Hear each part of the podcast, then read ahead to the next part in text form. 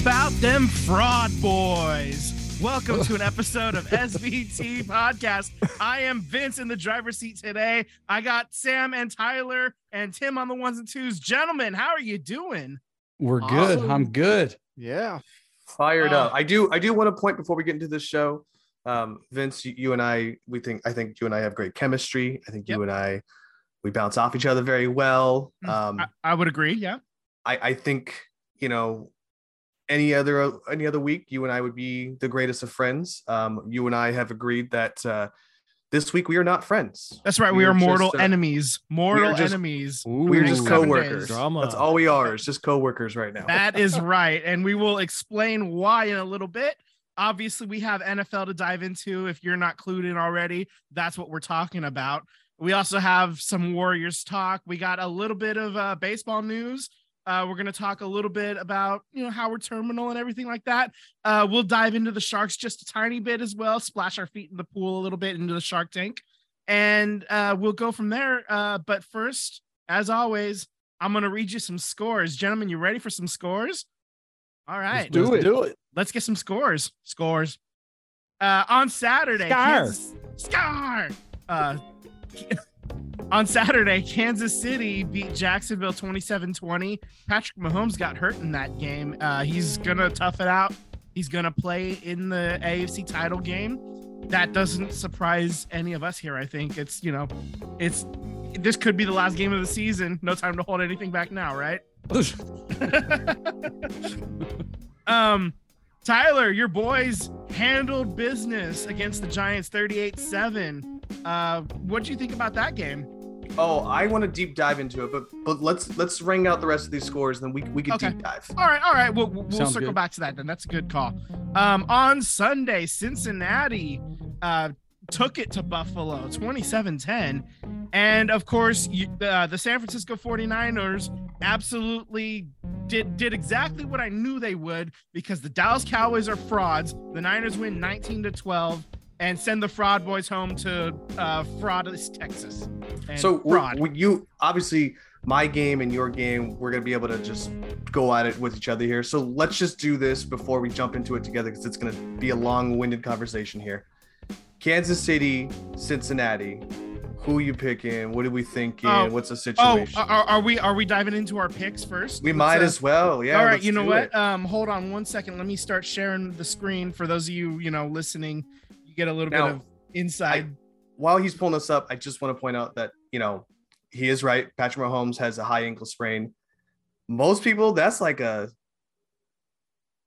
that's like a three week injury here. Uh, I I don't know how he's gonna play next week. Uh, to be Right. totally honest with you, uh, with with Cincinnati, I mean you've got a complete healthy team that I just I don't understand. I don't see how Cincinnati doesn't come into Kansas City and maybe not roll them, but have like a favorable chance to win it. And clearly, there's currently Cincinnati is not favored to win, and I think that's because of Kansas City's uh, home field advantage. But I just don't know how Cincinnati isn't favored to win this against Kansas City. I think I think Kansas City is going to be favored. Um, but I tell you, I ain't going to be shocked if uh, Joe Burrow and the mighty Bengals roll in and kick that ass. I'll tell you what, um, it's actually really interesting. I think I'm actually leaning Bengals a little bit as well, oddly enough. Um, uh, I just uh, I, I think with that Patrick Mahomes injury, it's uh, it, it turns him from obviously you know top flight Patrick Mahomes, but if he can't do the things that he's capable of normally doing, all of a sudden, um, that really just you know lets the Bengals into it, and I think they're going to end up coming away with the win. Um, so so I'm actually picking the Bengals. I assume Tyler, you're picking the Bengals because you had Yep. them from the preseason. Might as well. So Sam, I'm is gonna this bust my bracket no matter what, so I don't have a choice in this matter. Yeah, Sam, is this official? Are you going to go Bengals as well? All right, let me talk through this. Okay, Um, let's talk through this. I think Joe Burrow uh is amazing. I mean, he carried my fantasy football team. I had a lot of uh coach and player talks with him when he was on my my my fantasy football team. So Of course, to- yeah, deep deep conversations, not just about football. yeah, but you know, like I, I didn't Yeah. just talk to him about my fantasy league. Like we talked a lot about like personal things, and uh, one of the things that we talked about when he was struggling was communication. And sometimes we miscommunicate things, we over communicate things. And, um, you know, something that I communicated to him is that I think he's a leader. I think he has something special. Um, and I really I want the Bengals to win.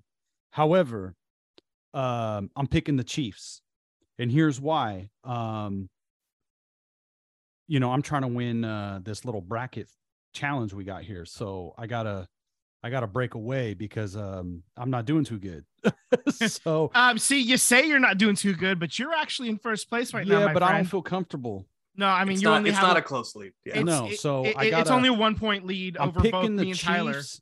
I'm picking the Chiefs to to like you know go the other way, but deep down, I kind of I, I kind of want the Bengals to win. I don't know if that logic makes sense, but I Well, I gotta- I, I, I kind of understand where you're coming from. Also, it would be it's got to be real tough for you to pick the Chiefs yeah, um, absolutely. as a Raiders fan. So yeah, I mean, you it's really going to be at Kansas City. It's a, it's going to be a loud stadium, and um, you know, as special as we think Joe Burrow is, and he he's an amazing quarterback. Um, Patrick Mahomes is something special too. Like we've seen Mahomes pull these things out, and there's a little bit of vengeance for last year, you know. So I think um, I'm picking the Chiefs. Do you think that, um, and I forgive me because I don't know his name, uh, but for Jacksonville, do you think that was a dirty play on Mahomes? I heard that that story one way or the other, and I honestly, I, I watched the play. I don't think it was a I dirty think play. dirty. no. I think, they- my opinion, I think he was trying to not get a roughing the passer and tried to like kind of let go, and he just landed flat on his leg. Yeah, I mean uh, that that's just a, a risk of playing football. You know that injury. That's nothing. I I don't view that as dirty in any way, shape, or form. Um, uh, it's just you know tough break. Um, Yeah. uh, Tony Pollard had another tough break. You know, like when that happened. Um, and uh, fortunately for Patrick Mahomes, his wasn't nearly as bad as Tony Pollard's, and so he's gonna give it a go. And obviously he'll play as hard as he can, and we'll see what happens. I feel bad for Pollard, and the only reason being is, uh, you know, it sucks that he broke or fractured his fibula and then high ankle sprain at the same time. But running backs notoriously don't get big payouts unless you're a top tier name. And he was balling out the season. It's a contract season for him. He's gonna be a free agent, and and now he basically is gonna go to free agency with you know a, a broken leg and a, and a high ankle sprain. And I just don't know if the money's gonna be there for him. So but I feel I feel bad for him because Yeah. he was balling out the season. Absolutely, he was. Uh, he carried many a player to uh, fantasy championships. Yeah, he wasn't on my team, uh, but you know, I've I, I've seen it happen in other leagues. Though he was very, very good for basically the entire year. Uh, picked up a lot of slack where Zeke was uh, tailing off uh, at the end of his career. Yep. Um, and so I guess that uh, as good a spot as any to turn to the NFC. I'm going to shock nobody and pick the 49ers to win. Uh, I believe that um uh that we we saw Brock Purdy at his absolute worst and he was still good enough to get 20 points. And the defense the uh the Niners don't actually give a shit about scoring I think. Uh they're they're more concerned about killing you on defense at this point of the year and just grinding the ball out just you know eating up clock.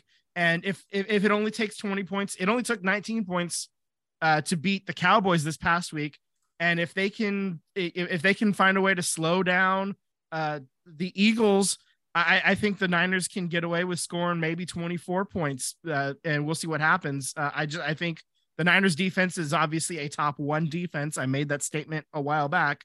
Uh, so i'm i'm very confident in the niners ability to uh cause some mayhem and, and ma- make the eagles offense not not click nearly as well as they had been beforehand. We saw the Cowboys were a top offense and they did jack squat the entire game. So uh Niners I don't know if. I'd call them a top to- offense. uh, they were top they were top 10, like lower end top 10, top tier, They, whatever. they weren't higher than the Eagles. I'll tell no, you. No, they that. were not. They were not. They were not. But they, they- also the Niners were better than both of the, than than uh the Cowboys as well. So Well, okay. Obviously, you know who I'm going to pick here, and and Sam's going to figure out which side of the fence he wants to lean on. But uh, yes, 49ers are number one overall defense. Okay.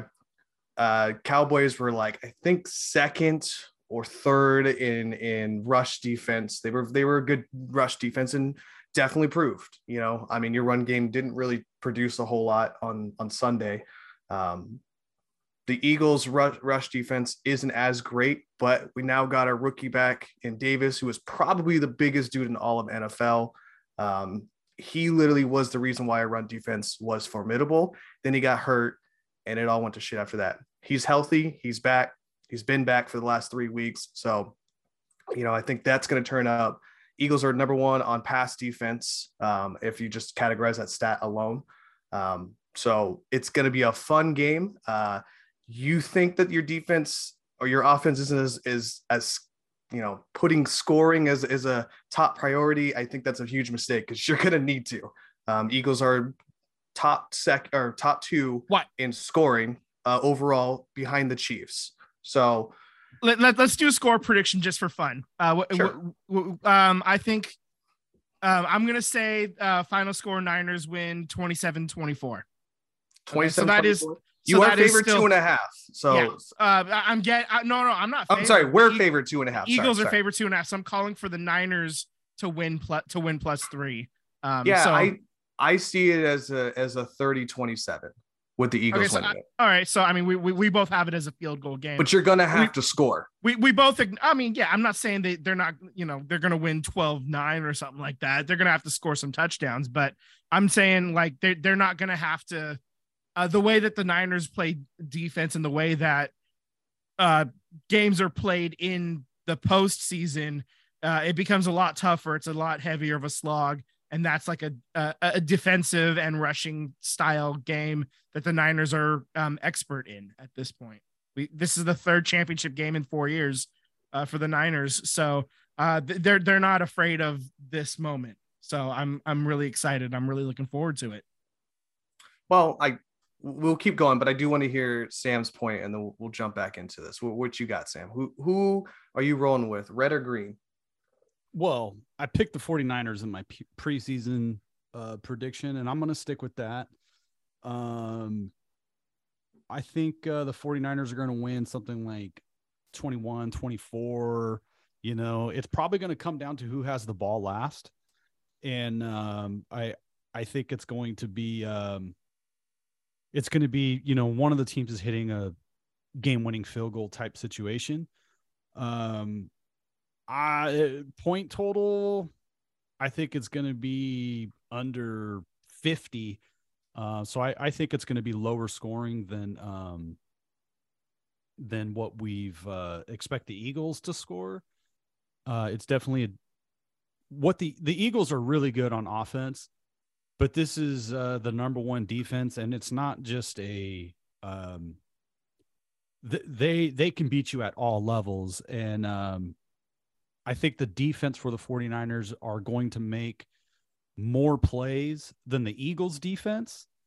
Um, and I think the 49ers offensively, the way they can run the ball and grind clock, um, I think their offense will be less prone to making mistakes.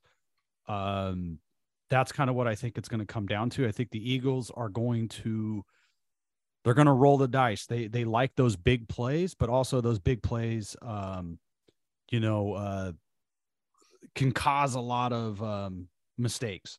So I think there's there's a potential for a tip ball, something of that nature, an interception. Um, so that's kind of how I see it. Um, but it, it's going to be a hell of a game. Um, I just know that uh, I get to win because like uh, you guys are all going crazy over this game. I don't really have a a dog in the race. Um, so in the in the great words of uh, Jon Lovitz, uh, you both are losing your marbles, and I'm reaping all the benefits. So, and I get Philly cheesesteaks. So, I uh, I, I disagree with you in the uh, Eagles go for the big bang plays. Um, they are the number one rushing team in in all of NFL um, so much that they were first in 32 touchdowns for the whole season as a rush team. Yeah, but Um, that's because of the quarterback. Yeah, Jalen Hurts definitely skews That's those the numbers for quarterback, sure. not your running back position. Right, but but you're saying a big bang play of throwing. I'm telling you that it's not going to be a big bang play because they're trying to run it down your throat. Big bang Yeah, but they don't run like it. They don't run it throwing down your throat with running uh Hurts, you know, 30 times as a running back. They he's It's he's it's able it's three running backs and Hurts. yeah, that's- but it's but- it's different but the big- guys. the biggest Yeah. the biggest difference in what he's shown in his past is this season he's been able to pass the ball. He showed flashes in the past, but he's a he can pass the ball, and his passing has been big play passes. It's been explosive passes.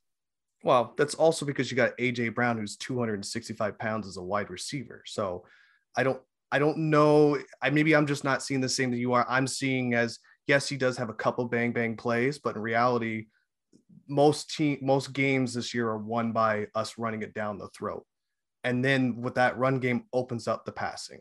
So I guess the big thing for me, the question mark is that you know, Bosa is the number one uh, as far as being able to get sacks, but the Eagles are number one as a team to get sacks. I mean, Bosa, I don't know how, many Bosa have, like like 17 18 and a half. 18 and a 18 half. Okay. So, you know, the Eagles have had 70 sacks as a team, and the 49ers have had 44 as a team this whole season. So, you know, there's a lot that's going to be, I think, it's going to be one in the trenches.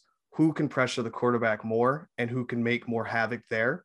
Um, I think that's where the game is won, honestly. I mean, the Eagles have just stud, stud, stud defensive tackles. And not to say that the 49ers don't, but clearly, you know, numbers are numbers. Um, so I think that's where the game's going to be won is in the trenches and who can pressure the quarterback more and make that game of a muck up game. Okay. Um, I, I have one more point to add on behalf of the 49ers. And I Um, too have one more point to all right. add after Vince. Okay, sounds great. Um, I, I I'm gonna point out that the 49ers have an all-pro caliber player in every meeting of every position meeting. So the your your defensive backs and safeties, you have Hufanga back there, uh, it, and and he's gonna be all pro, and he's you know already you know Pro Bowler. Then you have at the linebacker level, you have Fred Warner. At the defensive line, Nick Bosa, we've already talked about him. On the offensive line, you have Trent Williams uh, running back room, obviously it's Christian McCaffrey, and then you have Deebo Samuel, who's all you know, all everything last year, and is another you know im- immensely talented Pro Bowl player. And uh, so basically, the quarterback is the only place the 49ers don't have an All Pro guy, but you have Brock Purdy absolutely balling out and doing enough in what was actually his worst game as a pro, uh, as a starter. He still he still did well enough. He got you know 200 yards passing uh, no turnovers. That was huge. Um, he he almost had one, uh, but uh, Trevon Diggs dropped it, thankfully. As but other than that, um, yeah, I'm feeling very confident about the leadership that the Niners have that can get them through uh, immensely talented players and um, just like good head on their shoulders and ready to roll and ready to beat down these Eagles. Fry, baby, Yeah, we're gonna cook you. We're gonna I- cook you. I think we're in the same You're boat. We, cooked. we've got all pro players too. You know what I mean? Like Jason Kelce is one of the best centers in the game. You know, Darius Slay is one of the best cornerbacks in the game. Brandon Graham is one of the best defensive ends in the game. We also have Robert Quinn, Fletcher Cox, Jordan Davis, Josh Sweat, Javon Hargrave. I mean, the list goes on. We even have Ndamukong Suh. I mean, so I just think that it's it will be the tale of who doesn't mess up. That's that's who wins this game. And that leads me to the points that I wanted to make, circling back to uh Niners Cowboys. Last week we talked about this. We said, what's this game going to come down to? And it, it pretty much came down to what we said. McCarthy was going to make mistakes. And there was a ton of coaching mistakes. And the last, the, you know, the Cowboys did Oh, not look good.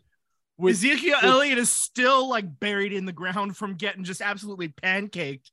but it, Um, it was that one it, it was of quite a few plays uh the fourth downs the time management the uh tight end running backwards and then again and then the same tight end not getting his feet down um so they had their chances and you know, there's been a lot of Dak talk about how, you know, the week before he really balled out, and that was the best version of Dak we've ever got to see. Um, and then we got to see two interceptions, and it, you know those those interceptions were huge, and I think those types of plays um, are going to be the difference maker again. And the Eagles are really good, um, but I don't think they really have gone up against a defense that's this good um, at all levels. They, you know, the 49ers don't miss tackles. Um, they constantly make big plays. Um, you know, we've seen it time and time again. And I think um, that old adage is true defenses win championships. Fair enough. Um, uh, anything we need to add uh, NFL wise? No, Um, I just you know I can't wait until the this Sunday. Um, Yep. Uh, You yeah, know- Sam's going to be the neutral. Uh, he's providing the neutral site. The NFL may have lost their neutral site when the Bills couldn't get the job done, but we got our neutral site at least. So, um, so All- really all looking forward to that. is that this Sunday, Vince, I, I may say some things, and you may say some things, Yeah, and I won't take it personal. no, no, I, absolutely not. No, no, no. There's like a we, have like a four hour window where we can absolutely just you know the blanket statement. Nothing, nothing, take nothing personal for like these these four hours while the game Yeah. is happening. So yeah, we're we're fine. We're fine. We're on the Well, same la- page here. last point I want to point out too is that there's uh, maybe you don't factor this in, Vince. Maybe you do because you know you you've played or at least your team has played in some uh, tough stadiums. But th- there's three places that I don't want to play in if I was playing on the road in playoffs, and you know Seattle being one of them, Kansas City being another, and Philadelphia is the last place that I would want to play as a road team coming in. Um, you know, obviously Kansas City and Seattle Stadium are just the loudest thing you've ever heard in your life. But I think Philadelphia has this Boston mentality where the whole city is against you. They they they will find ways to mess with your team at the hotel level, at the airport level. And is it rude? Absolutely. Do I want it to happen? Absolutely, 100%. But th- I think that's a tough place to play, uh, especially during the playoff as well. I So- think you're going to have your own uh, fan base coming after you after you just compared them to the Boston fan. Hey, Uh-oh. the way I compare it is this: when those Warriors were playing against Boston, it just so happened that they were doing construction at 4 a.m. and waking up all the players. When the New York came to play Philadelphia last week, it just so happened that our water system stopped working and they had to take they couldn't take showers. Just so happened, and you know maybe knows uh, maybe It's a little public water workers gamesmanship. It's- Yeah, it, it- it's a little gamesmanship at the uh, municipal level. Is is what it is. It's not it's not the Eagles themselves doing it. It's you know the mayors and uh, construction people. You know that kind of stuff. And so I. Uh, I, I I'd be a fool to not think that something like that is going to try to happen. You know, maybe they order pizza and I don't know, something's not quite cooked all the way through. You know, I, I don't know. There, Hey, could, there could be something hey. like that. I don't know. It takes a village to compromise your your opponent. Come on. Yeah. All Yeah, I'm I- saying is just take a shower before you land in Philadelphia because you may Yeah. not have water. Yeah, well, well, um, I, I do have one thing that's not postseason related that I did. Like, just I, I just had a little tickle in my brain, a little a little thought bubble. Um, Good because I'm gonna jump into mine uh with the with the Raiders. okay, cool. Um, so I actually uh uh the the Tennessee Titans they fired their GM. They hired a new one. He used to work in the 49ers office. They hired him from the 49ers. So my thought is my little, you know, bubble in my brain. Um maybe Trey Lance ends up getting traded. Um if they do if he does get traded, Tennessee needs a quarterback and so that could be a landing spot. I don't know, you know, I mean, and that solves the Brock Purdy Trey Lance debacle. Um and I think may, maybe they oh, Tennessee overpays a little bit more than what he would normally get um, to try to make that happen is sort of a, you know, think I I, I don't know. I don't know. Didn't I, the just- 49ers I'm just- get a pick with your GM going, or uh, I don't know, the player personnel going over there to be their GM? Didn't you guys yeah, get a pick out of yeah, they, they got a compensatory pick, so maybe maybe they get something else like, uh, maybe they get two seconds for Trey Lance or something like that back, something like that instead of you know a second and a fourth or whatever. Wait, it would have hold the fucking phone. We'll see. We'll hold see. the phone. Wait, wait, Yeah. wait, wait. My brain just decided to fucking click right now. Mhm. Does this mean you're not on the Trey Lance train anymore? Yeah, I, I was don't about know. to say. I was like, I don't do you know. want him to I, I'm leave? sa- I, I I don't necessarily know either way. I don't We got have. a uh, Vince uh, Simpson into the bushes. Oh, over. Vince is over here back No, no, at no, Petalin. no, huh? so here's he- here here's the thing. Um, I still believe in Trey Lance, the player. I don't know if he's going to get the opportunity in San Francisco anymore. Um, Brock Purdy, I mean, I said it last week. Um, if he like absolutely balls out, it's an it's an the discussion's over. He didn't absolutely ball out this last week, but he did get the job done. He did what was asked of him, and he got the win. And so I'm starting to like it, it- it's it's getting more and more likely that Brock Purdy is going to at least enter training camp as the number one guy. Um, I, I'm I'm finally willing to admit that at this point. Everybody else was already on board. I know. Um, so so I, I'm I'm down. Wondering if What's today's tr- date? uh, Uh, it- it's, 23rd. it's the 23rd. Um, you know, I, I I am the big I'm one of the biggest Trey Lance truthers around, but I just I, I don't know if it's gonna happen in San Francisco anymore. Um, uh, I do know that Tennessee really needs a quarterback, and maybe they send um uh may, maybe they send uh who who's the starting quarterback Tannehill. May, maybe they send Tannehill I back think to, he's a free agent to be the backup. He's a free agent. Yeah. Oh, he's a free agent. Yeah. Okay, so yeah, and he's um, like 38 or something. yeah, that's why he'd be the backup, like Yeah. you know, a veteran backup for Brock Purdy, um, or something like that. I don't know. Um, we'll, we'll just I, see what happens. I don't know if Purdy gets traded. Um, and I- the reason I- being yeah. is Trey Lance. I'm sorry, I don't know if Trey Lance gets uh, traded, and the reason being is that uh, Derek Carr will be a free agent. You know, they'll release him. I think they have to wait till like two weeks. So well, he after also the has Super a no trade clause. So why would he help the Raiders? Why would Derek Carr even help the Raiders? Just say No, no, I'm no. not- What I'm not being saying is- so he's No. going to be a free agent.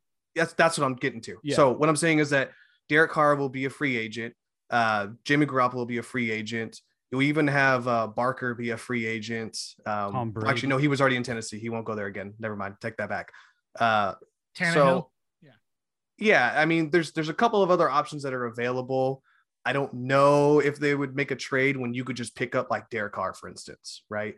I don't think Tennessee's trying to win tomorrow. Like they did make the playoffs, but no, they didn't make the playoffs this year. They made the playoffs last year as a. Oh, that's right. They lost that last game. they lost that last right. game, and so I they think were close. They were on the door. They were on the doorstep. the problem is they're a quarterback away, and if you can.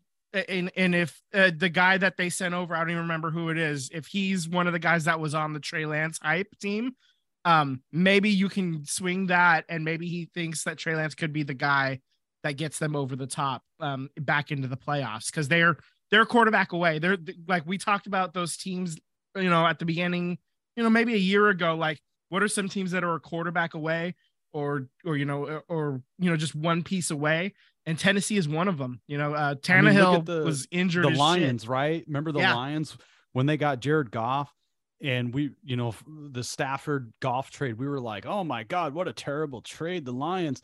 And now Jared Goff, I mean, is he the MVP of the league? No, but they're still going to have a decent draft pick. They might have enough uh, capital to go out and get a quarterback uh, of the future.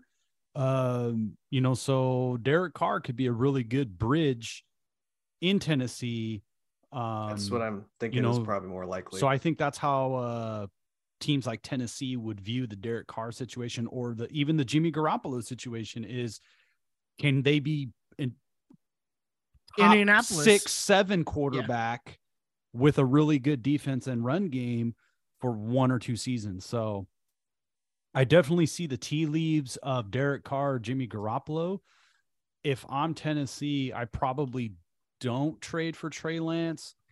And the number one reason is the concern that we have here in the Bay is is Trey Lance going to be able to stay healthy? I mean, that's the number one concern is that obviously the talent is there, the physical tools are there. You know, the you know, we've been hearing this uh, you know, the Jon Gruden football player, you know, all the time is, you know, he's a good football player and he is. He's really good. But is he going to be able to be healthy to last? And I think um if you're a new GM, even if you're coming from the 49ers, you know, Mike Vrabel's been on the cusp of of putting together a really good team. Would you want to mortgage your he probably has one more quarterback. You know, Vrabel probably has one more shot at keeping his job. depending on the quarterback. And I don't know if he will, he and the new GM will be willing to mortgage their future and jobs uh, with Trey Lance. Yeah, Um, I think too with Trey Lance though, you get an unproven talent versus you know Derek Carr who's been in the league for you know X amount of years. I know he hasn't really made a I made mean, one playoff appearance, but but still, he's that's- he's on the rookie deal, you know. So could you still trade for him and have him as a backup and hide him Yeah. behind a veteran quarterback? There, there's that's what's fun about Yeah. these situations. Yeah. The I other mean, you part of it, tea leaves. yeah, the other part of it though is uh, if the 49ers do trade him, it's like an 11 million dollar um, dead cap for them. Yeah. So, uh, so I mean, that's you know they may not be motivated. they, they may not be willing to do it just because of the dead cap hit after this year, you know. So I I, I don't know. You know, it's Yeah. just it, it- it's just a theory. It's just something that No, it's was good. kicking And, and around I in my don't think the brain. Yeah. 49ers, I don't think the 49ers would also be motivated to do it either because I think it would be, even if they hit that jackpot with Purdy, I think they look at it as um, they don't want to admit that they missed on Trey Lance because I think that would be a white flag that that they, as the front office, as an organization, gave up so much capital and whiffed yeah um, so I think they would be concerned about that being a failure. I think um, if for whatever reason, let's say uh, train, let's say, you know, the 49ers win the Super Bowl or get there and lose, um, there's going to be that controversy automatically coming in, you know, Oh, yeah. Purdy and Lance. So you're going to have that controversy. But what if preseason happens and they're both balling out? Now you got now maybe in the preseason going into the season, maybe somebody would overpay, you know, that final week of preseason or or going into the regular season for one of them. Maybe somebody overpays for Brock Purdy, you know. Um I don't know, but um it's interesting. Like the quarterback situation is going to be insane for for Yeah, uh that for the this is- 49ers and the Raiders and and Derek Carr. Living in the Bay Area, the only thing we're gonna hear we are going to hear about talk. basically from now on until September when the decision is made is the quarterback of the 49ers. That's all that's gonna be on sports talk radio going Absolutely. forward. Um, if one of them sneezes funny, like that, that that's gonna be they're gonna be all over it. You know, it's it's going to be insanity over here in the Bay. So Absolutely. Uh, all right. Um, any I- other I- NFL? Oh, I had did. a um I had my own conspiracy theory that that I said I was going to say for this week and and god damn it uh Sam almost uh busted it last week and I and I kind of got a little uh, nervous there a little little butterflies in the stomach but uh but I do I do think that uh Josh McDaniels or the front office finessed the whole entire league. This is my conspiracy theory. Take it however you want. lay it out. I do think that they kept Derek Carr. We all know it's quite evident that Josh McDaniels was not a fan of Derek Carr, right? We can we can say that now. I feel confident that we can say that and nobody's going to tell us otherwise.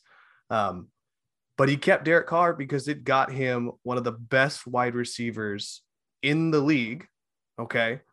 Pulled him away, signed him for a long term deal. Now they get to shave all of their money because Derek Carr will not be on the books starting next year. They can now use that money to pay Josh Jacobs and go pick up talent in the offseason. If the Raiders come out next season and let's just say they win 13, 14 games, I will say that Josh McDaniels finessed the whole entire league of getting a top tier wide receiver, a top running back that he could probably just use the money that he was going to use for Derek Carr on him now, and they can go get themselves the quarterback that they want. Um, now here's the question mark: Is it going to be Tom Brady? My wild card, my absolute wild card for this, is that maybe McDaniel's does make a flyer on on Jimmy G. You know, uh, the whole Patriot blood ties run deep, so maybe he does make a flyer on Jimmy G. Who knows? Um, that could be a possibility, in my opinion. Uh, but I do think that Josh McDaniels used Derek Carr to get what he wanted. And I think next season, if you Oh, win sure. 13, 14 games, He absolutely did. He we're going to talk did. differently about McDaniels. He absolutely used Derek Carr's relationship with Davante Adams to get him here for sure. Um, I do. They have uh the number seven pick, I believe. Yep. I'm looking at him right Um, now. There's a lot of talk about uh, I I don't know if I'm saying this right. Uh, Levis Um, if he falls to seven, uh, apparently the Raiders are. There's been some smoke coming that the the Raiders really like Levis, and then the oh my god, I'm blanking on his name right now, but the kid from um from Florida, uh, that have you seen this guy play? He's just an elite elite athlete and every time he takes the field he is like the best athlete on the field i believe it's the florida state gators quarterback um let me, let me see if I can Anthony fi- Anthony Richardson. anthony richardson check this kid out he can get a little inaccurate with throwing the ball but this dude can make all the throws. He is an elite runner. Um and you know there's been a lot of talk on on raiders reddit twitter about um apparently josh mcdaniels absolutely loved working with cam newton. And cam newton was a shell of what he was uh, when he was an mvp but what josh mcdaniels really was receptive to was cam newton brought something to that McDaniels Patriot offense that they never really had before, and that was that mobile quarterback. And there was there was that first half of the season that Cam Newton, when he first got to New England, actually did pretty good.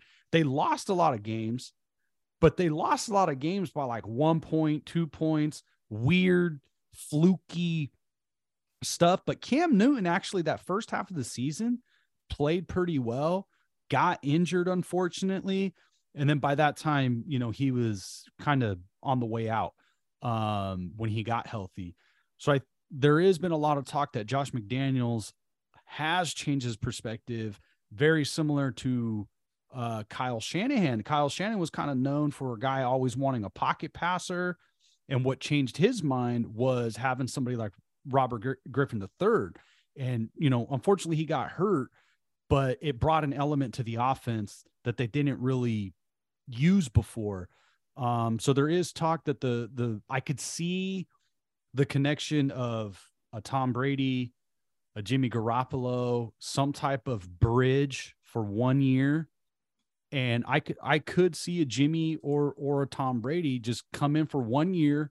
We're gonna go in on a Super Bowl. And then if they do have Levis or Richardson, um, that would be the quarterback of the future because the, the right now the the current scheme to to get the most out of your team is to have your quarterback on a rookie deal and you surround him with all the talent in the world and um Jimmy G's not going to break the bank and Tom Brady's not going to bank the br- bake break the bank because he's made so much money he knows he only has like every year could be his last year um so I definitely see the tea leaves where you're going with that too definitely I my concern with with getting Tom Brady is that your O line was good. I know some guys are I think are supposed to be leaving. I think your guard is your right guard is leaving. Uh, well, potentially could leave unless they resign him. Um, so that was al- that's always Tom Brady's number one thing. I'm hella old. I need a solid line to protect me, and I don't know if the Raiders have that to to sway him to come over here.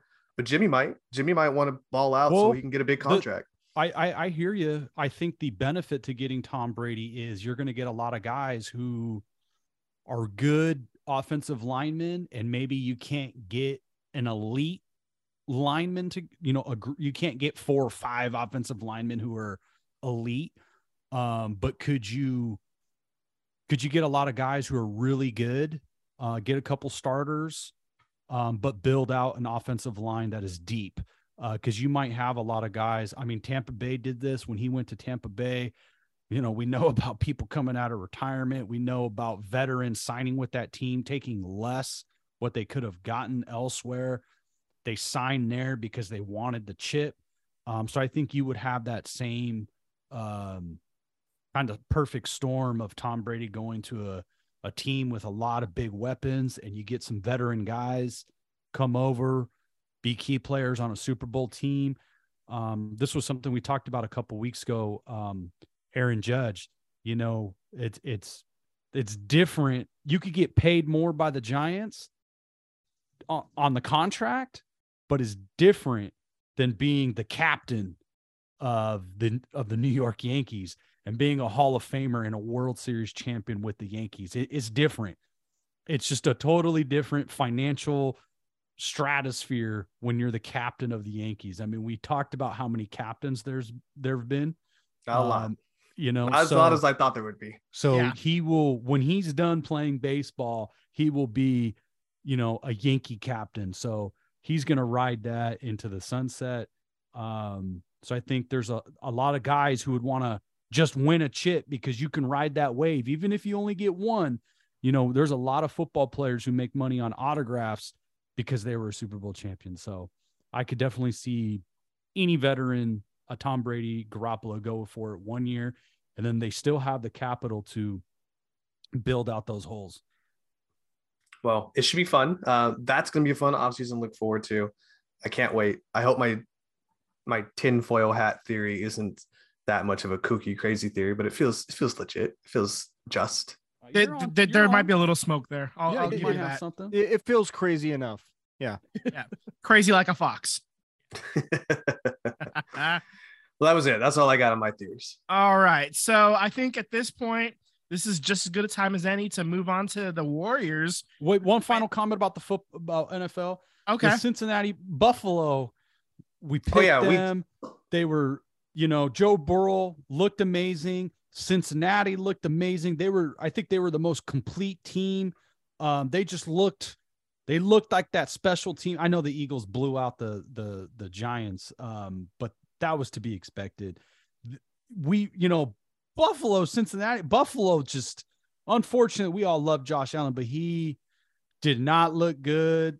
Um, there were some issues, and um, you would think that uh, the Buffalo Bills were going to show up in that cold weather, and it was the opposite. The Cincinnati Bengals took it to them. I had two things as to why that didn't happen.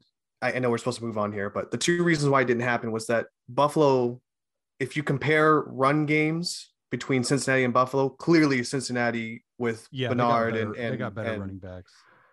where you know Buffalo's got these small running backs that, that they're not when it's snowing and it comes down like that, your passing game is going to go like this. And it's going to be up to the run game and the defense. And there's no Von Miller and there's no run game. So Josh Yes. Jacobs is a free agent. It is no guarantee that the Raiders can re-sign him, even though they got the cap space. He's a free agent. If somehow, some way, somebody like uh, I don't, I don't know Buffalo's cap situation, but if somehow, some way they can add a running back like a Josh Jacobs, look out, look out. I, I'll- I'll say that.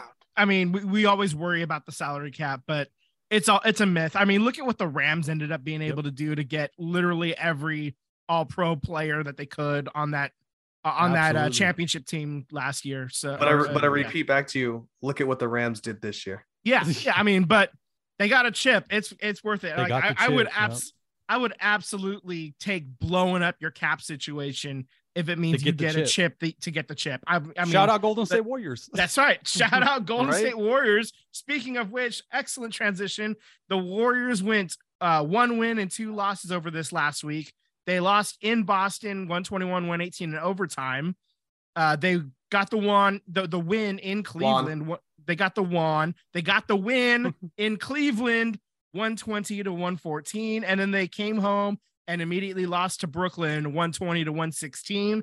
They are currently 23 wins, 24 losses, sitting 10th in the West. They are in the final play-in spot for the playoffs. Uh, Sam, we had a we, we had a man in the field this week. Yeah, I Um, was. t- uh, tell us your experience at the game. I was blessed to go last night, my first time at Chase. Um, it was a beautiful arena inside and out. They they definitely did a wonderful job. There's more construction happening. There's like this waterfront uh, being developed. Um, we'll talk about that a little bit more later in the show. Um, but it was just an amazing experience. Um, you know, Julia got that for me a little bit as my uh my birthday present. Um, so that was an amazing gift. I was uh doing double duty, Vince. You know, we're gonna talk about the Warriors, but um, you know, the the cell phone was locked on the 49ers. So I had to come home and and rewatch the game in clips, you know, on the big screen. Because I ended up having to watch the 49er game on my cell phone. So I was I was pulling double duty. Can, You're can a I ask man you of the question? people. Yeah. So I know that it was your first time at Chase Center. If it were me, maybe I'm not as in tune to the game. Maybe I'm walking around. I want to go see everything. In your opinion, how much of that game did you watch? Did you only sit for crunch times at the end of the second and end of the fourth? What? What? No, we watched the entire game. We got there really early. I think we got there 90 minutes before doors opened. Uh, so we walked around the facility on the outside. We went to the, you know, the shops that are around uh, Chase Center. Um, so we took a, you know, we took some photos around. Great fan experience on the outside. We got to, they didn't, they weren't doing the uh, pregame show at the little, they have like a little studio building there. Um, they weren't doing the show there, uh, but we walked by that, so we kind of checked that out. Um, inside the stadium, we walked around. We, um, you know, uh, checked out all the stuff. Went to all the different uh, bars and things that we can get into. Some stuff is like private. You know, you have to go around because you you, you gotta you gotta pay for that upper level. Um, your boy is not uh not able to afford that. So You're he- balling on a budget here. you know, yeah. so he kind of just looked from the periphery. However, we did con our way in to a certain degree. Like we were, uh, we were a little lost, and uh, we go to the the usher in this private club in the in the theater suites in the boxes, and uh, we're he ended up walking us through, uh, through this uh, theater seating. And there's a bar in there. There's food in there, and you get when you get a theater seat, a theater a box, you get your own dinner table and then you get to go uh, turn around and then you, you just walk down to your seats. It's right there. So you get all the food and the drinks. It's all right there. And you walk down and and you're you know uh, just, the court is right there. It's beautiful. Uh, so we actually did get to walk through that. We weren't supposed to. Um, so we got to experience that um, without paying for it. I didn't get any food or drinks but i could have stole a cookie and i didn't I didn't steal the cookie. He the guy wasn't watching me very good, and we could have stole it. Uh, but you know, I got morals. Uh, you know, You're an but it- it, upstanding was great. citizen. As far as uh, watching the game, uh, yeah, we we got to our seats before uh, tip off, so we got to see tip off. Uh, we already had our snacks before the game started, so we were ready to go. Uh, we got up once to um, use the restroom, and that was you know right at right at halftime we went to the restroom got back to our seats got to watch the halftime show. It was lunar new year so there was all kinds of uh asian influence dragons and you know martial arts so that was pretty cool. Um but yeah you know there there was there was some stuff. I didn't get to watch the nba game quite as in detail as i normally would have being live uh because you know it's it's playoff football you know and Sure. KD wasn't playing and we still fucking lost. so that's that's so getting to the game here. Yeah, exactly. So getting to the game here, KD didn't play, Kyrie did play. But if you were to tell me that Steph Curry scores 26 points, Jordan Poole scores 17, and Kuminga scores 20 points off the bench, and the Warriors only have 10 turnovers, You're I say we I say we win that game. you're 100% right. Julia was locked in. She was locked in. She knew the she knew everything that was going on. And she goes, "How did the Warriors lose this game?" Like That Like, was the thing. So so I, I finished watching the 49ers game and immediately I watched from beginning to end this whole entire Warriors game. And I think the Warriors were up 72 to 60 at halftime. Like I don't know where they lost the game. It, it- they didn't lose in turnovers. They didn't lose it. I think they were I think they were up by like 14 15 with 7 Yes. minutes left into the game. And even Julia, you know, she, you know, I'm not picking on her. She, you know, she went to the game with, you know, she took me to the game and uh every time Claxton was at the free throw line, he missed. yeah, he went four and- for t- uh, 14. and and she you know she picked up on that she was like it's the same guy he keeps brick bricking the ball you know um so she was picking up on all the little nuances of the game and and why aren't the warriors running away with this and they kind of just let the nets linger and linger And you know what else she picked up on? Why is Jordan Poole traveling all the time? Like, why is it the same penalty? Why does he keep having the same penalty?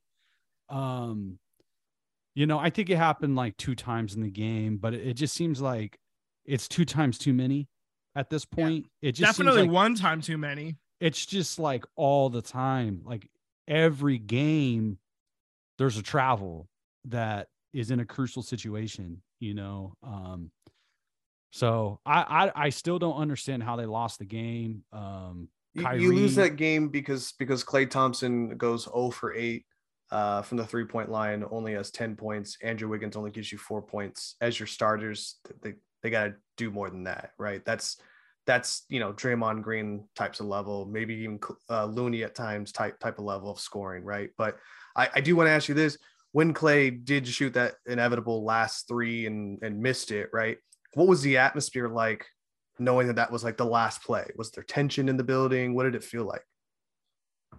to me um there was definitely that uh when he got it up like that um that I don't want to call it the cheer but it's like that oh like he got it off you know and uh there's that hope that is going to go in um but I think once you saw the the arc of the ball starting to come down I I don't think you really expected it to go in. It, it looked a little off and I I you know if I remember correctly there was um like a oh you know but i, I don't think it was um too confident when he let it go. I think we were just excited that he got it off. You have a chance but it, it didn't it didn't look like the best shot unfortunately for us. Fair enough. Fair enough. Well, you guys are officially 0 and 1 at Chase Center. I mean, uh, one and no, you I'm 0 and sorry. 1. You're 0 0 and and 1 in 1, yeah. Chase Center. So Yeah, I, I still haven't been for basketball. I've only been for Elton John, and uh, Elton John You're absolutely rocked it. Yeah, I'm one and zero. Elton I'm one and John's oh, one zero, bro. That was that was an that was an absolute win. I'll tell you what, he absolutely crushed that place. I loved it, man. I, I'm in lower league. I'm, I'm, I'm, my record is zero and zero. I haven't even made it up to this league yet. No record. Oh man. Okay, so um uh speaking of I don't know, that's a terrible transition. We're gonna move on and pretend I said something clever. Um uh MLB hot stove, Tommy Pham signed with the Mets, one year, six million dollars. And Miami made a trade for Luis Arraez from Minnesota. They gave up Pablo Lopez and two other prospects. And that is your hot stove update. Um, there are still some top uh, remaining free agents available. Michael Wacha, Jurickson Profar, Elvis Andrus, Zack Greinke, Trey Mancini. Um, those are all guys I would expect to find homes probably right around the time sp- uh, spring training starts. You know, I, Um, I got a little bit of advice for the the New York Mets, and that's uh, you know, don't get involved with your boy Tommy Pham's uh fantasy football league. I was just you gonna know, say, ah, just I was really hoping he would join the Giants. Super serious, man. He takes it so serious. you know. So I w- I would steer clear. I was Yeah. really hoping he would join the Giants. I was like, man, wouldn't it be funny? Oh man, that would have been Um, the bad news bears right there. Yeah. Um, Frank, uh, an, uh, an, in uh, injury news, Frankie Montas, former A's uh, pitcher, now obviously with the Yankees, he's going to miss the first month of the regular season with the shoulder injury. Um, so they're expecting him to come around in uh, May or so. Um, it might be a little earlier than that, but I, I, I doubt it. The way they baby, you know, they really take extra precautions with uh, starting pitchers, especially with shoulders, especially a guy that's supposed to be, you know, their number two in the rotation. I mean, Frankie Montas is supposed to be an impact player for him. Just gives him Yeah. Slug him up. Yeah, uh, load him up. He'll be fine. Um, Actually, no. If he gets popped again, that that's a uh, that's I don't think it's maybe it's a lifetime. He no, no, the- no, no, no. He'll he, uh, he'll he'll get the full year, I think. So he's already got year, popped right? once. Yeah, Yeah. so that's ninety. So he gets a year and then a lifetime. Okay, I got it. yeah. So it, it's it's 81 and then 162 and then lifetime. I think. I think that's what it is. Oh, I thought he served a ninety game suspension. Maybe I'm wrong. It was 80, I thought. Well, either Anyway, way, anyways, he's- he unimportant. screwed the A's. Yeah. He screwed the A's anyway. Yeah. Yeah. Um. So we do have some uh, a little bit more sadder news. Speaking um, of the A's, well, speaking of the A's, uh, we want to um, send a rest in the most piece to Sal Bando, Captain Sal from the 70s teams. Uh, he was an all star. Um, and uh, he he was you know central figure on those uh, the A's team that went three-peat uh, in the in the mid seven in the early to mid seventies. So um, rest in peace, Sal. And uh, uh, he, he was actually he wore number six, and that was the number that Bomel wore when he was coaching for the A's in honor of Sal Bando.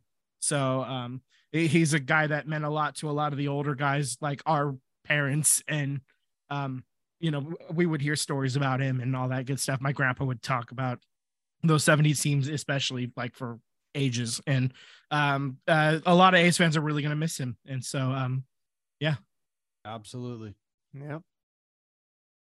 All right. So, uh, so, Sam, you have one note on Howard Terminal and how it's relating to other cities, uh, nearby cities on the Bay. Um, let's uh, dive in, Sam. What are we talking here? Yeah, this uh, this is about uh, a little bit about Howard Terminal, um, and just to kind of, if for whatever reason people don't don't know what Howard Terminal, the Oakland A's, uh, there's a site in Oakland, not too far from Jack London Square, um, where they're trying to build their new ballpark and develop the surrounding area, uh, which would do some um, waterfront remodeling, major construction. There there would be um, there's like a community benefits package so that there would be a, a stadium uh, for like high school or an arena, like a micro arena. Um, but it would open up a bunch of shoreline. It would also uh, be built to. There's lots of uh, you know this global warming stuff of like floods. Um, so there's a lot of improvement there's housing there's retail it's a massive massive uh construction project and it's not just about the stadium um so how does that relate to these other cities? Well in my normal 9 to 5 I work in the construction industry. And I went into the city of San Leandro today to to pay for a permit. And while I'm picking up this permit, um, I'm waiting, and the city of San Leandro has this little section where they got like you know the local magazines, the businesses, you know, um, and they had this like really well laid out um, newspaper that's produced by the city, and it kind of highlights all of the construction projects they're doing, and for any for you know people who may not be a, from the Bay Area or or know the Bay Area too well, um, I got the map up here. Tim, I don't I don't know if you'll be able to screen capture this and put it on the on the YouTube, but you see San Leandro is what 17 20 minutes south of Oakland. And how you you know I got Howard Terminal highlighted here. Well, And then San down here- Leandro's the, the the city directly south of Oakland, but like Correct. it's like a 17 minute drive from uh you're showing the marina. It's a 17 minute drive from San Leandro Marina where you're talking versus Howard Terminal. So we're talking Correct. less than 20 minutes away. and you know bar Before you continue, I just want to let people know that we'll, we'll put the link below so you guys can follow along. You can to see what I'm like, talking he's about, talking yeah. about. So I'm zooming into this area uh, at the San Leandro Marina, and you can see that it's called uh, Monarch Bay. There's a golf course. There's not. There's really no real estate. Uh, excuse me. There's no re, um, retail. There's a couple restaurants. Uh, there's a hotel I golf there. and they're they're looking to um remodel this whole area and there's some renderings on the website um and the point of this is your the city of oakland's neighboring cities they border one another and the city of san leandro it's not a major city but they understand that they have an asset and that asset is the marina. And there these renderings are absolutely beautiful. Um this is being developed with um i'm just going to go quickly down the list. A 210 room hotel with an attached restaurant an additional restaurant with banquet facility uh, commercial space for retail or market use 206 single family and townhome residences 285 multi-family residences reconstructed Mulford Marina Branch Library. Um, so the city of San Leandro over the past 20 years has made a commitment to their public library system. The San Leandro main library is amazing. It's it's a wonderful site. Uh, I grew up in the city of San Leandro, so I spent many years in that San Leandro main library. It was great before the remodel. It went from great to excellent uh, after the remodel. It's absolutely beautiful. Has a ton of history there. Um, and then there's another library um, that was they're they're in the process of remodeling or rebuilding their libraries. And the Mulford branch is very small. It's like a it, it looks like a house that was made into a library. So they're going to get this area is going to have an actual library where thousands of people will have access to. They're reconfiguring uh, that golf course, Tyler. Uh, so they're going to make it a nine hole. Um, but some of the designers and what they plan to do with the actual golf course is going to be influenced by some pretty heavy hitting uh, designers. Um, enhanced recreational amenities include uh, new park plaza areas, uh, pedestrian promenade with a Bay Area trail. Uh, so this trail actually connects to the shoreline that goes down to San Lorenzo and Hayward. This takes you down to San Mateo Bridge, and you know this is an amazing water uh, uh, trail where you can bike ride, and it's just beautiful out there. It's absolutely stunning. They're redoing the boat launch. Uh, so there's going to be a new boat launch. There's bike lanes. It's going to take many years uh, for this to to to be developed. And here on on the the YouTube stream, you guys will be able to see this. Here's a top view of how this new layout is going to go. And this the this location, the marina, is what five minutes from the Oakland airport. And if that, yeah, if it's, that. it's right next very, to it. Very, very the close. Oakland airport is so close. And what I see here, guys, um, you have a micro city. I mean, you can fly people in the city of, uh, you know, Oakland airport. You could take a two minute Uber to your hotel, play nine hole golf, have access to a couple of restaurants, a market. Um, there's this beautiful park. You could go on bike rides. We know that this hotel is going to have some um, facilities uh, in the hotel to host conventions and things. So I could very easily see this as a place where, um, you know, some of us work for larger companies, corporate companies, where you can actually ho- ho- host a corporate event, play some golf, get some training in. You know, we've all been a part of those things where where you do things with your with your employer. Um, and then if you want you know san leandro is so close to san francisco so if you if you want to get people to san francisco to go sightseeing it's right there we already talked about chase and how the how they're redeveloping their waterfront the giants are continuing to they got some land that they're building on their waterfront where there's going to be like a giants village.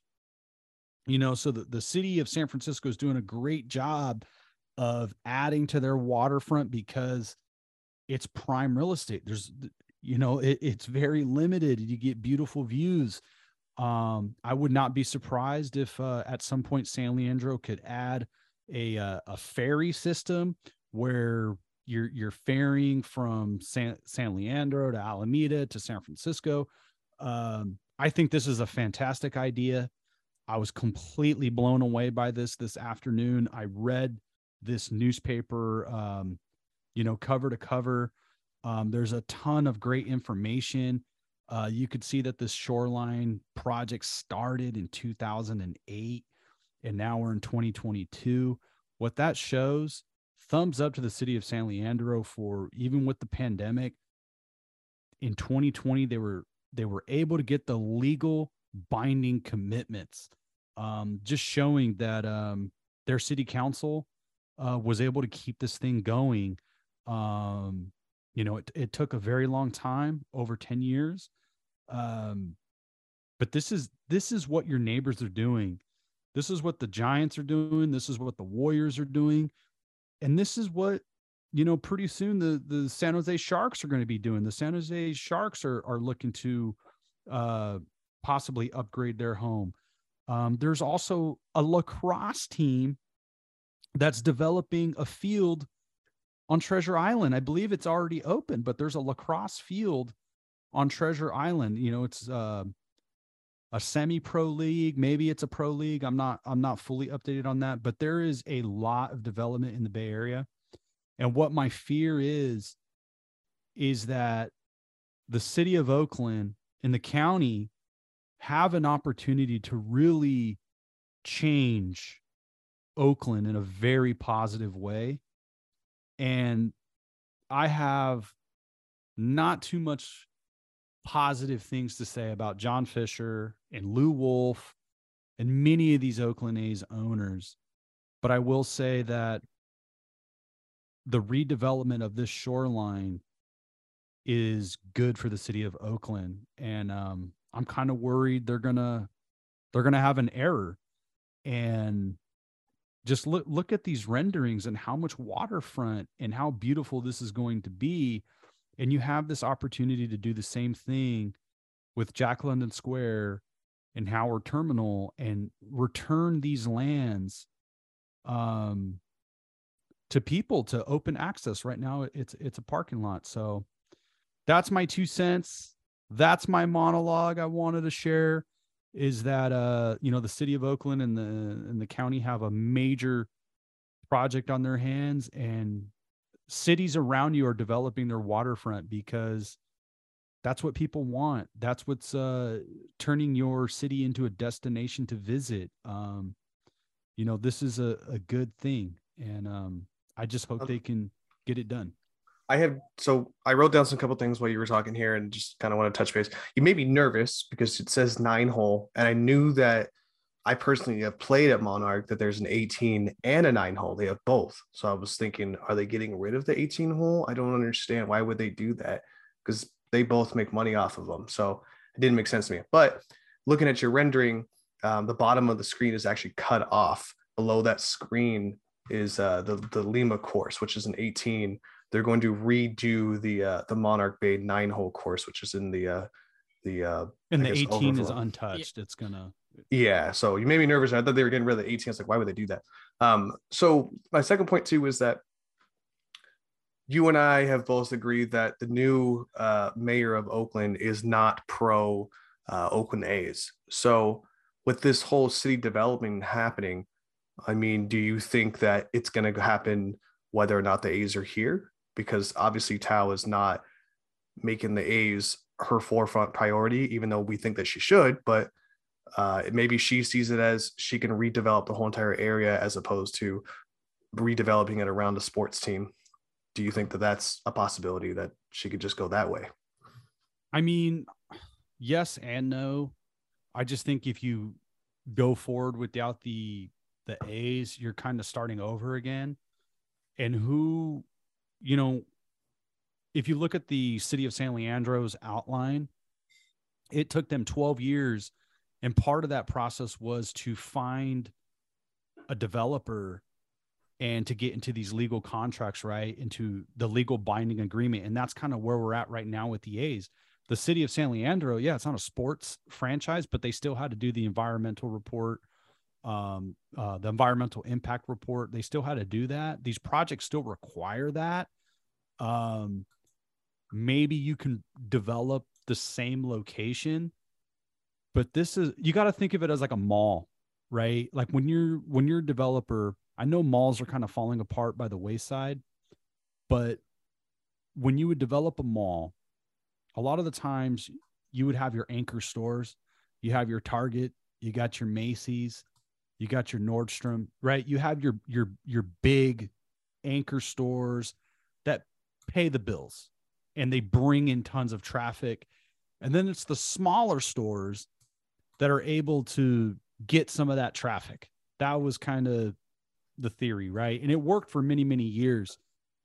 You got to now let's expand that idea and we kind of see that with the Giants and now with the Warriors in San Francisco. Like that's right in our backyard. And they put the stadiums there, the arena, built out um, the amenities around it, and it's totally changed the vibe of those neighborhoods. I think in a positive way. There's a ton of restaurants. There's you're you know as much as I I'm not a Giants fan, um, but look at how much camaraderie it brought to the city, how much money it brought to the city. Um, are is the city of San Francisco losing because of having the Giants there? No, not at all. Are they losing? You know, um, having those three World Series titles. I mean, just being in three World Series, let alone winning, just being there. Um, the 49ers, I know, you know, they now are in Santa Clara, but you know, um, when they win, all of the hotels in San Francisco, Santa Clara, San Jose are booked. Um, so they're bringing in massive people. Is that good for San Francisco? Even though they're in Santa Clara, is that good for San Francisco? Is that good for San Francisco tourism? It's a good thing. Um, you know, so the sports teams are the anchor of your mall. Um, and that's what the A's are, is uh they could be an anchor where you get this new stadium, look at the naming rights, look at the restaurants that are going to want to come in, the retail stores that are going to want to come in.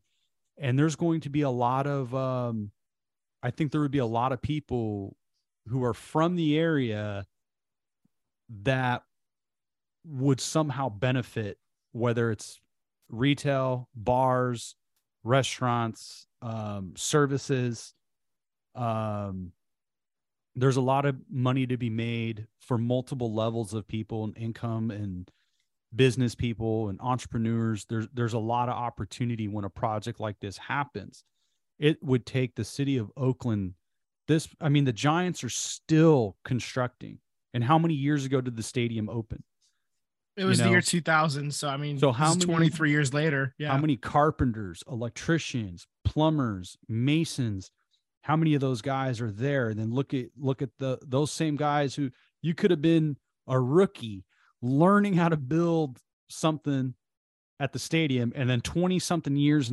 later you're the foreman or a project manager or a lead on a skyscraper or the Oakland A's. So there's a ton of construction going on here and construction guy guys pays really well. You know project management construction management pays really good money.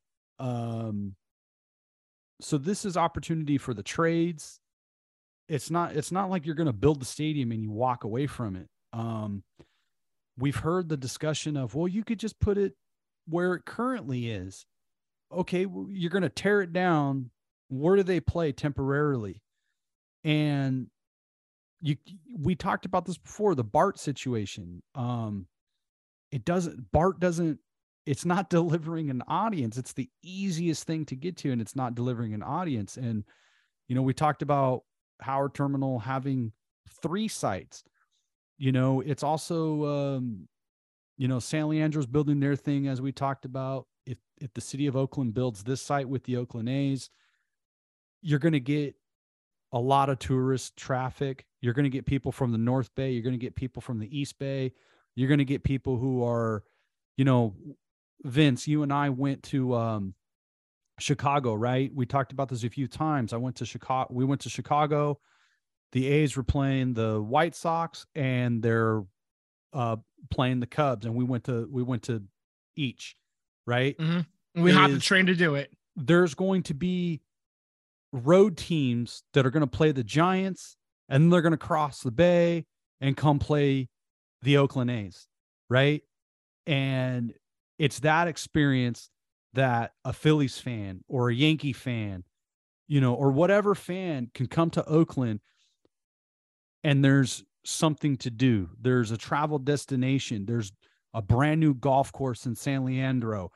Um, there's a lot going on. And right now, um, you know, the city of Oakland is not a travel destination. If you, even if the A's are good, it's not a stadium that road fans come in and see a game at. You know, traditionally, like, yeah, you know, when we go to the game, you see you see opposing fans, but it's not really a, a destination where you're like, hey, my team is playing the A's and then the Giants. Let's go, let's go to Oakland. You know, so what I'm saying is you there is a give and take. There is some tourism. Um, but that's good for the city of Oakland. That's that's good to have dollars spent here. Um, because a lot of not all shops are going to be the Targets and the Walmarts. There's going to be some smaller shops where um, look at Oaklandish. You're saying Oaklandish wouldn't benefit from the A's staying and having new real estate and you know new things. There's there's new East Bay brands popping up every every week. It seems like when you drive around certain neighborhoods, there's a lot of new brands uh, popping up. That's born and bred in in the East Bay. Um, that's a good thing, you know. So I just see this project as a good thing, and um, I'm just worried that the the city's going to drop the ball. Well, I hope they don't. Um, the city, uh, uh, yeah, and the mayor, this is you a- know, uh, the mayor, she's she's politicking. She's not for Yeah. it. She's not against it. yeah yeah she's yeah she uh, yeah i was gonna push back just a little bit on uh her being against it i uh, she she talked with Brodie Brazil and she sound like she's she's willing to entertain it for sure like like I, uh, she was she's willing to you know make sure like if it lines up right the pro- and the It- biggest it's- it's problem gotta be in, the in money. defense Yeah. the in defense of the city of oakland politicians to play a little bit of devil's advocate is how the raiders left and somewhat how the warriors left. Um it's not a perfect exit.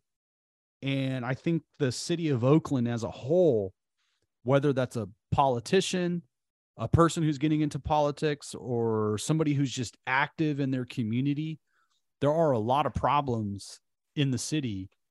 Um and i think they're so scorned especially about the the raiders leaving um I mean, you can That- thank Al Davis for that one. i mean it, there's so much blame um yeah plenty to go there- around. there's there's plenty to go around. I mean al davis didn't break kneecaps to force the city of oakland county to do that deal. Um they made that deal. They came to al with that deal you know? So Yeah. The Raiders leaving on the way out and not paying their debt, just like the Warriors. The Warriors still haven't settled their debt with the city of Oakland. Um, you know, I'm not trying to throw shade at uh, Joe Lacob, but the facts are the facts. Um, you know, they still haven't settled everything with, with the city of Oakland and the county. So Speaking of speaking of Joe Lacob, the Angels are currently off the table. They're not going to sell the team anymore. So yeah, yeah. that it's because he's buying the Oakland A's. You wish. let it happen you wish. yeah I wish. It's not we going to happen. all we all wish every ace You fan know, wishes I, I would say if Joe Lacob did buy the A's, the first game sold out. I mean, you Oh, would see instantly. Lacob banners. I mean, Yeah. it would it would change. It would Mhm. change overnight. And that's the thing that I think, you know, to to close this to close this bid off, I think that's what's so frustrating about being an A's fan is there it's a beautiful history of a franchise.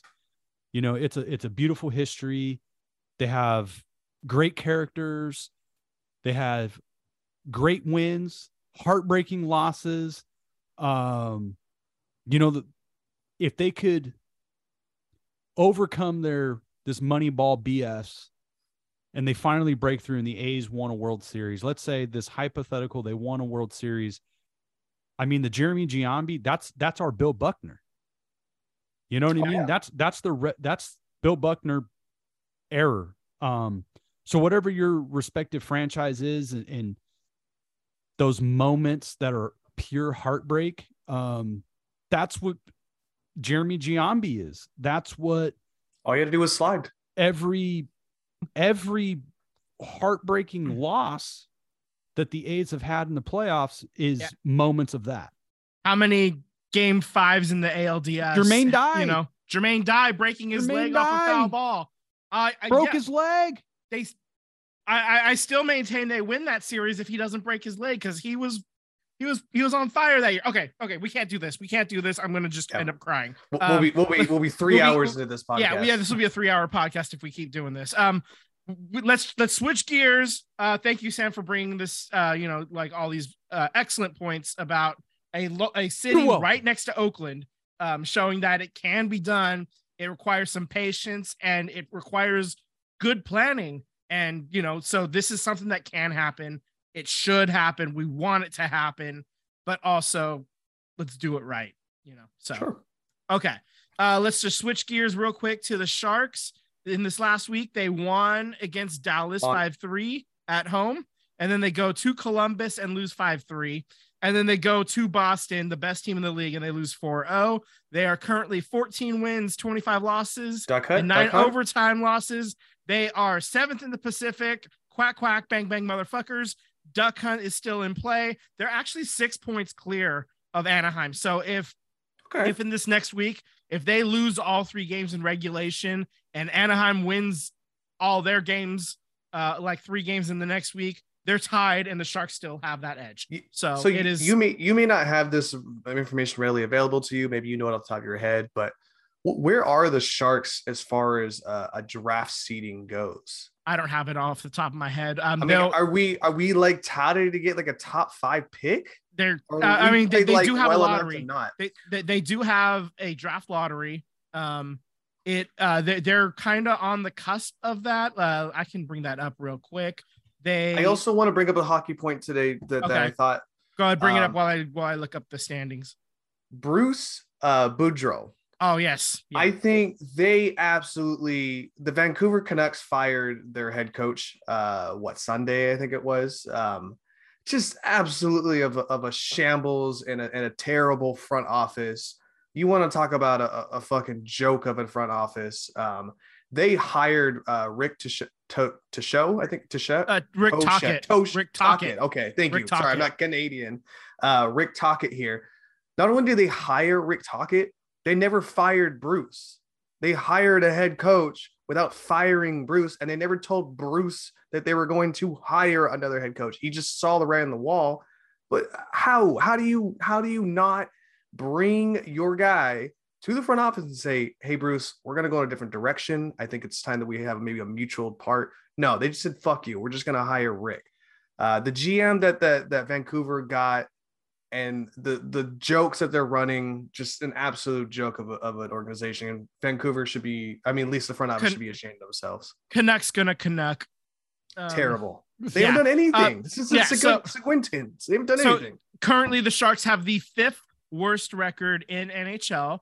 Um, they have the fifth fewest points, uh, score like uh, in points accumulated, wins, losses, overtime losses. Um, uh, the Blue Jackets are actually like you know worse off. So you lose to a team that's worse than you. That's not a good look. Nope. Um, uh, the Ducks, Blackhawks, and Coyotes are all um, have worse records, uh, fewer points than the Sharks, and that's it. Um, and the, the the lottery affects the top four spots. Uh, Yeah. so so th- this is uh uh they they're on the outside looking in of the lottery, so they're sitting in the five in the five spot right now. Um, uh, we are 48 a- games in. NHL does an interesting thing where, like, if you're the number one losing team, uh, you're guaranteed a top three. So if you don't get the number one or number two, then you're guaranteed the the third. Um, I was reading something about how they do their draft lottery, how it's a lottery, but it's a little bit different than how the NBA does it. Yeah, Um, so there are some. You're only allowed to fall so far if you Yeah. suck. there, there's protections in place for sure. Um, uh, yeah, we'll see if they uh if they start trading away pieces. Uh, Timo Meier's name is on the block. If they can get anything of value, um, uh, that that's probably a piece you'll uh we'll see move. Um, he's uh, uh he's being given permission to speak with teams about extensions. Um, so. Mhm. So if he, you know, So i- i- basically, if- he can seek out a trade, and if somebody wants to get an extension, Yeah, a- and of course the trade has to be worth it for the Sharks because the Right. trade, you know, the Sharks have to approve the trade.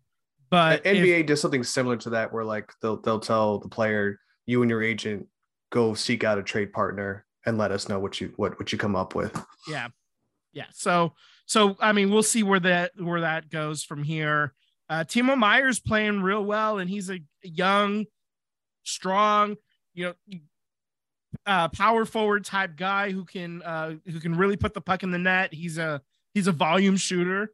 Um, for those of you familiar with NBA, um, he shoots the puck a lot, and so that's how he gets a lot of the goals. Is he's just always firing on net, which is something that I like to see in in hockey. I, I don't like to see it quite as much in basketball uh, because you know if guys are just firing all the time, if they start missing, it's it's real bad. But hockey, you know, yeah, I mean, you're going to score once every, you know, you're you're not scoring a lot of goals.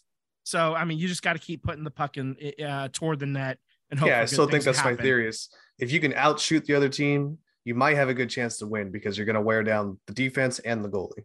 Yeah, yeah. So I mean, it- yeah, and and obviously there are games when it doesn't quite work out like that, but Sure. you know, shit happens. Uh, Yeah. it's an 82 game season. Uh, so there's your hockey update. Uh, go Sharks. Uh, I'm I'm going to actually a month from today. Uh, no, no, no, a, a month from Wednesday. Where I, I- I'm going to be at the uh, Shark Tank for Patrick Marleau night. He's getting his jersey retired. They're raising it up to the rafters, and I'm going to cry like a little baby. well, I I do want to touch base on some extra points here. Uh, I'll be quick about them. Um, I think one of them might cause a little bit of debate, but you know we'll we'll get there when we get there. Um, from two football sports, we're gonna go across the pond.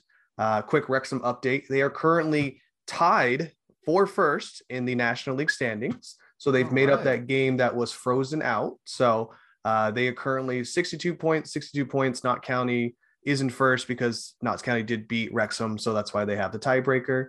Uh, next Sunday, this Sunday, I should say, um, my apologies. Uh, Wrexham will be playing the round four of the uh, FA Cup, which they'll be going against Sheffield United. Uh, for those who didn't listen last week or the couple weeks prior, Sheffield United uh, is the top of the top in the Championship League. So um, Yeah, that's the second beat- level. Yeah. yeah, And- so Wrexham beat the middle level of that, the middle team level of that league, and now they're going to go against the top team. So they definitely got the work cut out for them, for sure. Um, I threw a last little nugget in there, and I said a Pro Bowl idea. okay, here we go. We've we've workshopped some ideas, and you know we're kind of ho hummed about it. You could still have your you know Pro Bowl players play a flag football game. I don't give a shit. Whatever, whatever you want to do. Well, how about this? What about the two worst teams in the league play against each other for the first pick? You're And then if you're, then if it works not out, you're not playing hard to win the number one pick. Like if you're if you're some sorry ass team and you're the starting quarterback, you're not going to go out there and ball out to get the number one Yeah. pick so you could get the number one quarterback to replace your ass. yeah, I I, I see many flaws uh, with that. well, to be fair, like, if you it- were the number one quarterback, the team isn't going to draft a number one quarterback right after you. Obviously, there's there's issues, you know, with with No, the team. but I mean, if you're fucking like like like, like let's say the, the the Raiders season went even worse than it actually did, and you know they the the Raiders are top uh, are one of the top two picks. Actually, you know what? Let's use the uh, Texans because the Texans actually did this. Is is Davis Mills gonna ball out for the Texans? no, he's not. No, he's what, what what's the I'm showcasing there? for that next team, baby. Yeah, yeah, yeah. Please, yeah. Watch me do this. I'm gonna he, do. Does is he gonna drop three tugs and like you know help the Texans replace his ass? No, no, no. I I I I, I disagree. Um, and also you're adding a game, uh, uh, to a sport that is already extremely violent, and you know like like uh, I mean, they don't get to play. They don't get to play four games anyway, so you know they miss out on that. Yeah. I mean, it- you- I, I don't even know. Is it a how they're I know Yeah. it's a. I know it's a, a a flag football game. Is it one game? It's one game, and I heard that the Mannings are the coaches, and then Snoop Dogg is going to coach. No, no, the Mannings are like, I don't know, controlling the teams, and Snoop Dogg's going to coach one of them. I don't know. yeah. I I, think I, I don't know what the I hell think they're they gonna do should this do year. something to the like if they're going to do flag football, maybe you do like seven on seven, and and you have like some type of tournament in a day. Like you have like a one day tournament of like six teams or something. I don't know. Do they Um, follow the rule of seven Mississippis before they attack the quarterback? That's my question. I don't know, man. I used to do think, days of the uh, week when I was in All Star games, Pro Bowls, they they all suck. They just suck. Yeah, Yeah, there's nothing good about any single one of them. I mean, Yeah. Well, you, you've made it a much sport. money. Like there's yeah, just you've made it a sport where where these guys get paid way too much money. Um, I think basketball is entertaining in the fourth quarter. I like the idea that they try to make it where like you know it's the first one to a certain point total by the half, and then you end the game out. I thought that was kind of cool. You made it a little bit more competitive, but in all honesty, like a lot of these Pro Bowl games, also they're just they're just for the fanfare and they're they're boring as fuck. yeah, they're dog shit, man. Um, yeah. So, uh, any other points for the good of the order? No. That was it. That's all I got. All right. Well, um, uh, thank you for listening to the SVT podcast. You can su- subscribe on YouTube and hit that bell to get alerts when we post a new episode. Follow us on Instagram and Twitter at SVT Sports Pod. Please slide into our DMs. We would love to interact with you. Uh, and whatever you want us to talk about, we're we're down to talk about it. Uh, uh, if you you know send us a highlight of the Savannah Bananas, we can talk about that. I don't know. Um, the lacrosse league that Sam talked about we want to interact with you in any way you want um uh yeah give it to us how many more innuendos can i put in there In you. In- Uh, in Oh, whose man. endo Oh, but before we go, I just want to take as a funny story about the Eagles. Um, so tailgating this past Sunday didn't open till three, and so Oh. the Eagles fans, the Eagles fans paid uh, tickets to the lacrosse team across the street so they could tailgate at eight a.m. before the Eagles let them open, and so they could tailgate over there. they, they share they share the parking lot with the arena Same right so lot, yeah. yeah. so loophole Yeah. Anyways, guys, uh, Vince, you know, to to the best man may win. Obviously, go Eagles. You're going to say go 49ers, but yeah uh, go, go niners um politely fuck yourself sir um yes, here you as we well. go all right good night everybody Have a good night, guys. Bye.